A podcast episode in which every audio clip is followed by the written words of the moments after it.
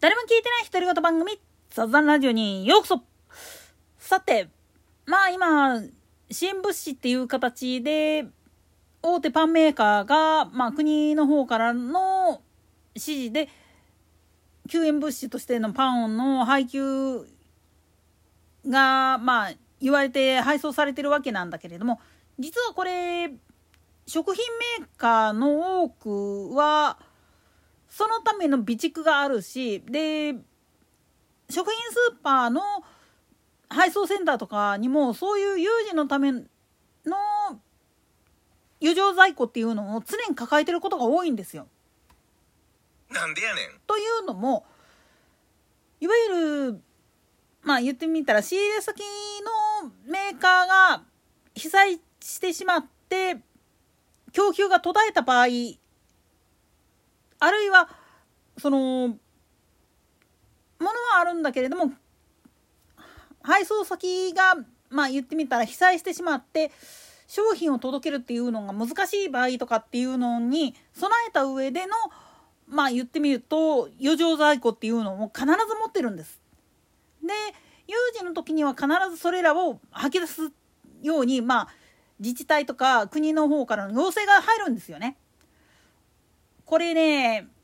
ぶっちゃけ論で言っちゃうとおいらもまあ一応食品スーパーの配送センターで倉庫番やってた人間やから分かるんだけれども本当にね何かあった時っていうのは必ずそういうふうな要請が入った上で必要なもの特に長期保存が可能な缶詰瓶詰それからレトルトで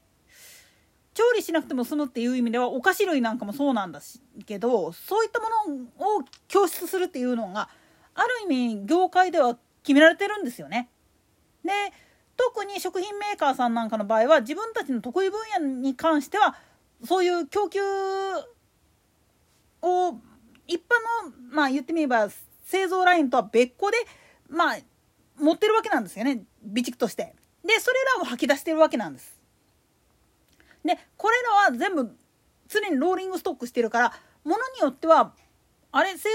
造よりちょっと古いなっていうのが混じってることもあるんだけどそれらは全部ローリングストックでこっち側に回ってきてる可能性っていうのもあるんですよね。だからメーカーさんかにもよるんだけれどもっていう前提が入るんだけれども中にはあのそういうのに対応することも兼ねて自前の配送チームっていうのを持ってるメーカーさんもあるわけなんですよね。もちろんアウトソーシングした方が安上がりだっていう考え方もあるんだけれども有事のことの備えた上でっていう風になってくるとそれだと場合によっては配送担当のあの運輸会社がパンクしてしまう可能性っていうのがあるんですよね。特に今回のようなことになってしまうとヤマト運輸だとか佐川急便だとかっていうのはもう配送拠点になっているその各県の石川県であったりだとか富山県とかのいわゆる配送ベースとかって呼ばれている場所がもう使えない状態になっちゃってるんですよね。こうなっちゃうといくら物資を送りたいからお願いしますって言ったかって無理ですっていうふうに断られてしまうんですよね。そこでメーカーさんの中には専属の運送会社っていうのを契約して行ってくれっていう風にする場合があるんですよね。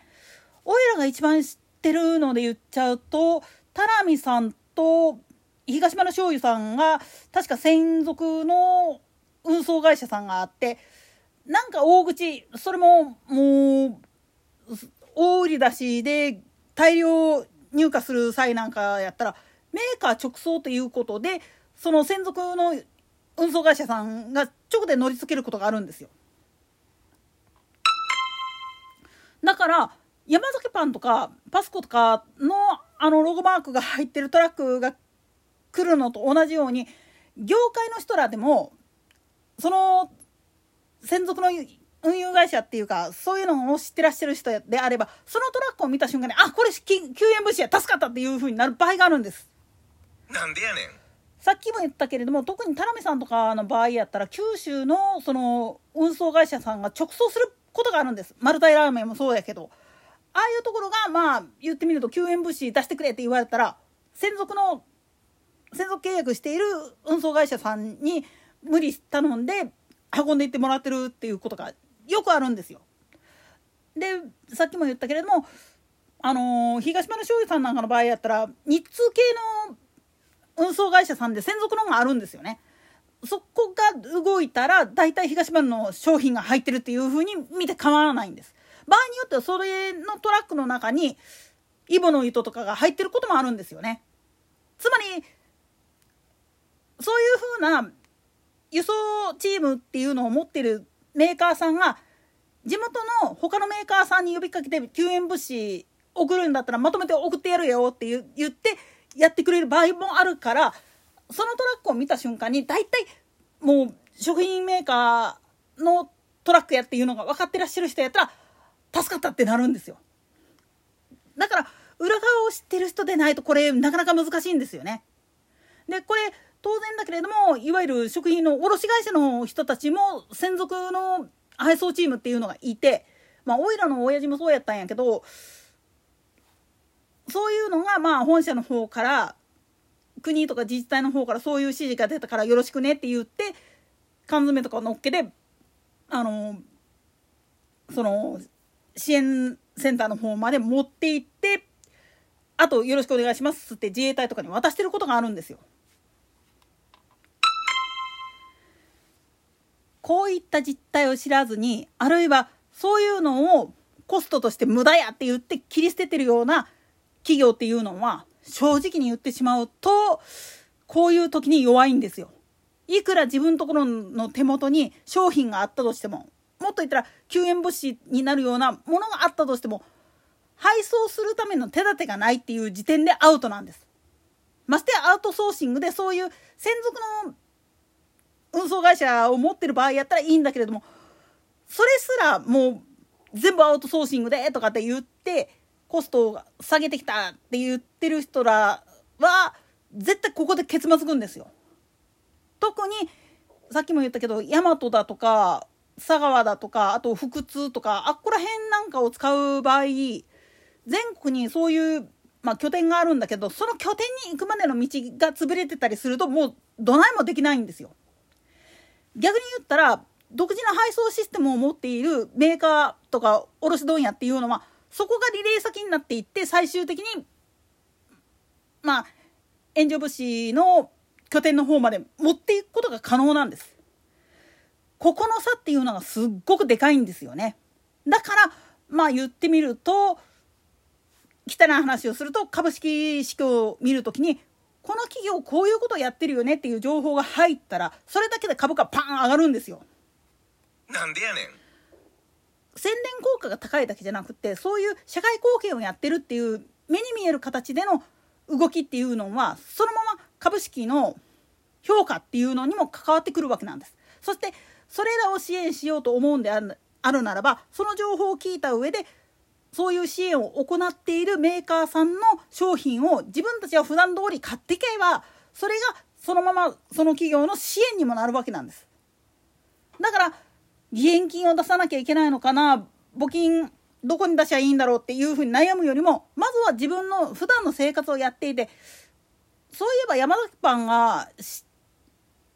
パンの配給走ってるよねっていうんだったら山崎パンを買えばいいしパスコが走ってるよねっていう情報があるんやったらパスコを買えばいいわけなんです。当然おそらくやけど日清食品だろうが明星食品だろうが東洋水産だろうがあっこら辺も動いてるはずやからそこの商品を買うっていうことだけでも実は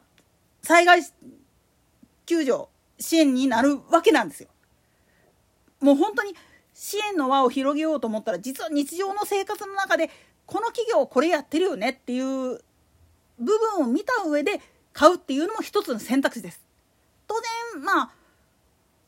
その被災地域の